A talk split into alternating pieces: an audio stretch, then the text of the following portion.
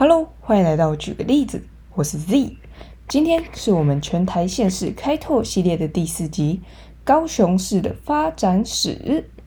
说到高雄，我对高雄的印象是路很大条，然后 IG 都会看到很多美食，每个都好想吃一遍。这大概是我对高雄的印象吧。那今天的举个例子，想带给大家高雄与工业的故事，就让我们一起听下去吧。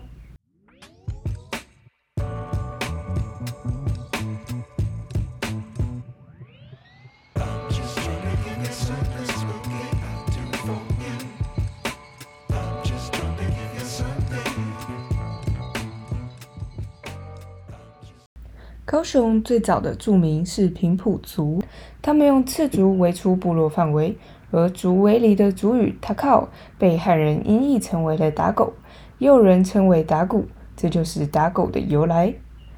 十五、十六世纪，中国沿海居民就会来台做生意了，主要是抓乌鱼，就是我们所俗称的黑金。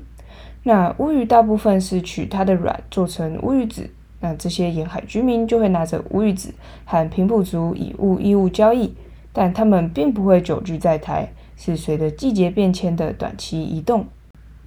这些抓乌鱼的居民和平埔族大约是在林阿寮这个地方，也就是现在的林雅区进行交易，而林阿就是抓乌鱼的渔网，寮就是简陋的小屋。这是早期的高雄。时间来到了正式时期，开启了屯垦制度，范围从北到新竹，从南到高雄，所以有了前镇左营名称的由来。而南部从十月到隔一年的四月是干热季，适合晒盐。那高雄北部的赖南盐场是漳州客家人受清朝号召去制盐，后来西元一七二六年官府官办，将盐的价格统一。自此，凤山县有四成的税收来自盐。我们都知道，清朝的渡台禁令会随着不同的皇帝而对管制的严格程度不一，所以在西元一七三二年，雍正放宽了禁令，允许移民西眷，因此来台的盐民更多了，就在盐城埔、盐城庄定居，也就是今日的盐城，在这里形成了聚落。西元一八六四年，台湾开港通商，全台湾的糖几乎都从打狗港输出，所以打狗港也有了“糖港”的称号。台湾的稻米、砂糖外销至中国、日本、英国，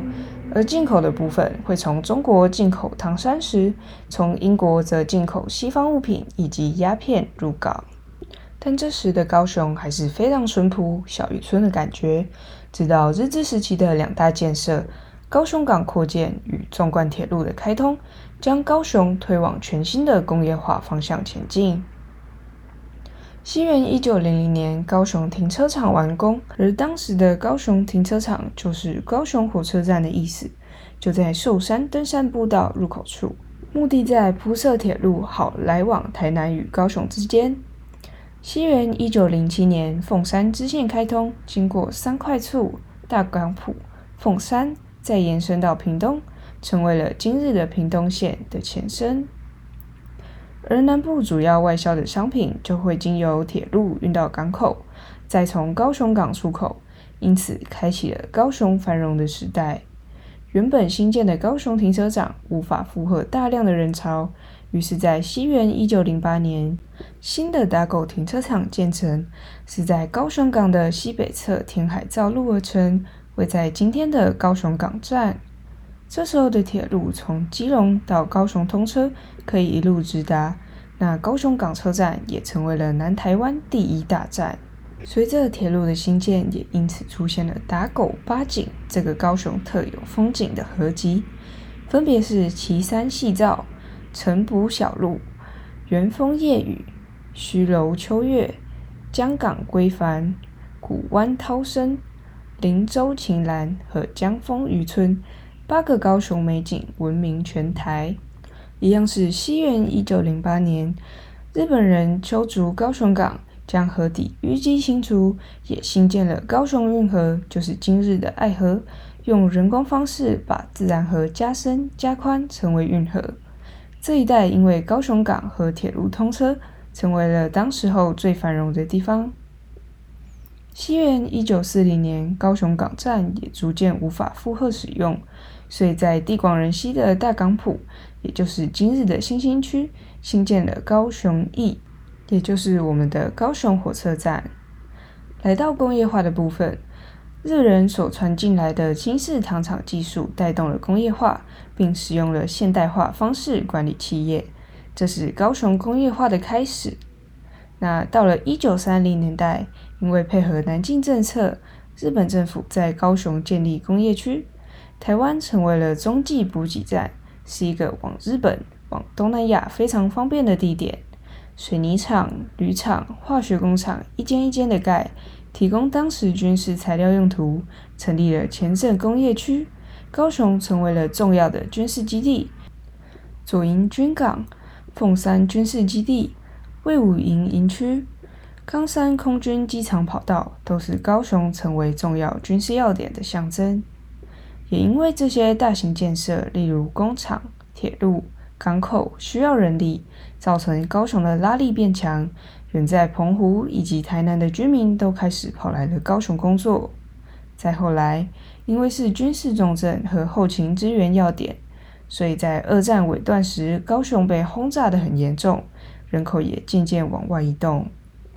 那你可能会有一个疑问是：高雄是怎么从打狗变成高雄的呢？原来是因为日语高雄和打狗读音相似。于是，在西元一九二零年，我们的第八任台湾总督田健治郎就把打狗改名为高雄。虽然高雄港设施大多被炸毁，但基础还在。于是，国民政府沿用日本政府在高雄的工业要点，继续发展工业，建立了高雄加工出口区，发展轻工业以及重工业。民国六十四年，高雄市成为第二个人口超过百万的都市。为了平衡南北发展，民国六十八年，高雄市正式升格为台湾的第二个直辖市，成为了六都的一员。高雄从农村到工业的故事，不知道有没有打动你呢？以上是今天高雄市发展史的内容。举个例子，我们每周三六见，拜拜。